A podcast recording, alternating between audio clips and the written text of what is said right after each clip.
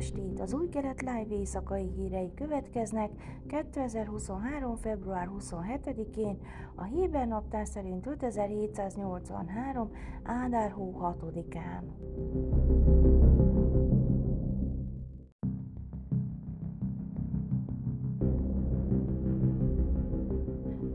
Este egy Tel Avivból Bangkokba tartó elárjárat volt az első izraeli utasszállító, amely átszelte Omán légterét három nappal azután, hogy az öbölmenti szultánság meghozta a régóta várt döntést, amely lehetővé teszi az összes országból, köztük a zsidó államból érkező repülőgépeknek légtere használatát. Izrael Nemzeti Légitársasága szerint a út, amely izraeli járatokkal általában legalább 10 és fél órát vett igénybe, mindössze 7 óra 49 percig tartott, ami körülbelül két és fél órával rövidítette meg a repülést. Két órával később egy másik elállgép is bankokba repült, az út 8 óra 2 percet vett igénybe egy repülés követő webhely szerint.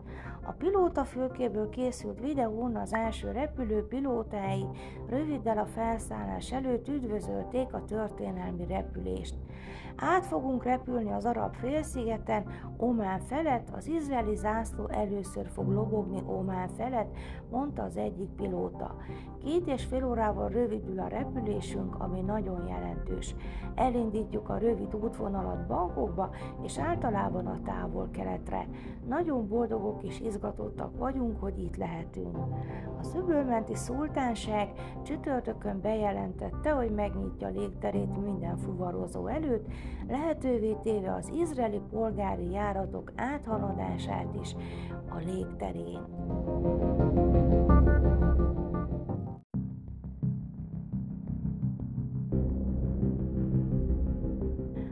Lecioni önkormányzattal folytatott meghallgatás után vasárnap visszahelyezték posztjára a tanárt, akit felfüggesztettek, mert beszélgetést kezdeményezett egy osztályjal a küszöbön álló igazságügyi átalakításról. A 43 éves Amir Kligert február elején idézte be iskolája igazgatósága, munkaszerződése esetleges felmondásáról szóló tárgyalásra, az órai megbeszélés miatt melyért felbújtással vádolták. A Hárec napilap beszámolója szerint Klégert arra kérték, vegyen részt a város önkormányzatánál tartott meghallgatáson, ahol megállapodtak abban, hogy visszatér tanári pozíciójába, és elfogadja, hogy tiszteletben tartja az iskola kívánságait. A jelentésben az is szerepel, hogy mielőtt visszatér tanítani, Kliger megvárja az önkormányzat levelét, amelyben elismeri, hogy felfüggesztésével az iskola megsértette a jogait.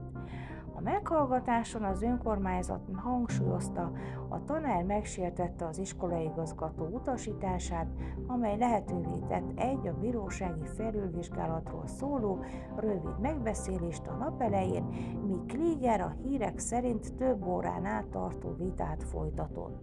Az önkormányzat panaszokat kapott a szülőktől a megbeszélés tartalmával és hosszával kapcsolatban, jelentette a Hárec. Kléger ugyanakkor azt mondta, a beszélgetés csak a diákok által feltett sok kérdés miatt nyúlt hosszúra. A közösségi médiában közétett videón egy körülbelül 150 tanárból, diákból és szülőből álló csoport látható, akik támogatják a felfüggesztett tanárt, amit megérkezik a meghallgatásra. A visszahelyezett tanár képviselő ügyvéd szerint Amir 7 éve az iskola tanára, és még soha nem tettek feljelentést ellene. Nem kötelezi el magát semmi más mellett, mint hogy továbbra is az maradjon, aki.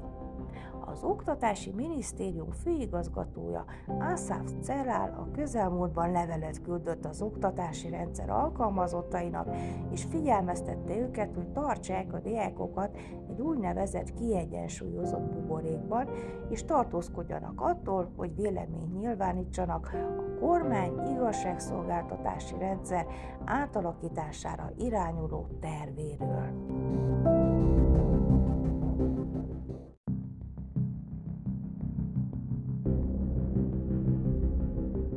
Goldman Sachs amerikai befektetési bank elemzői pénteken kiadtak egy jelentést, amelyben úgy becsülik, hogy a sékel volatilitása még nem ért véget, miután korábban arra figyelmeztettek, hogy az izraeli valuta kockázata jelentősen megnőtt a belpolitikai zűrzavar miatt. A Goldman hangsúlyozta, hogy a január vége óta a sékely jelentősen alul teljesített, ahhoz képest, amit a NASDAQ és más piaci változók sugalnának, rámutatva a helyi valuta globális technológiai részvényekkel való történelmi szoros korrelációjának szokatlan eltérésére.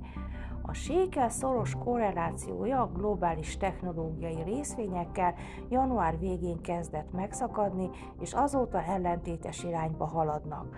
Az eltérés annak ellenére is folytatódott, hogy a Nemzeti Bank a vártnál nagyobb kamatemelést jelentett be a hónap elején. A séke januári teljesítménye a dollárral szembeni valóták közül a legrosszabb volt, teszi hozzá a pénzintézet. A Goldman Sachs becslése szerint a sékel leértékelődése 8%-os kockázati prémiumot tükröz, melyet a kumulatív teljesítményének globális piaci változókkal nem magyarázható részarányaként határoz meg. Bár most úgy tűnik, hogy jelentős politikai prémium van beágyazva az izraeli valutába, rövid távon továbbra is fennállnak a kockázatok a sékellel kapcsolatban.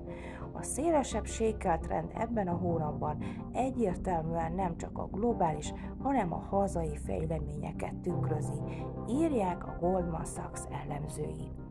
Így módon az izraeli valuta rövid távon valószínűleg továbbra is veszteségeket szenved el, mivel az igazságügyi rendszer átalakítására vonatkozó vitatott tervek tovább táplálják a piaci aggodalmakat, figyelmeztetett a bank. A sékel a múlt héten 2,2%-kal gyengült az amerikai dollárral szemben, és három éves mélypontra esett vissza, miután a Knesset elfogadta az igazságszolgáltatási rendszer vitatott módosításai célzó törvényjavaslat első olvasatát, miközben ebben a hónapban eddig több mint 6%-ot veszített értékéből. A Tel Aviv értéktősde irányadó TIA 125 indexe közel 4%-ot zuhant a múlt héten, a blue chip vállalatok TIA 35 indexe pedig 3%-ot szemben az MSCI World Index 2%-os csökkenésével ugyanebben az időszakban.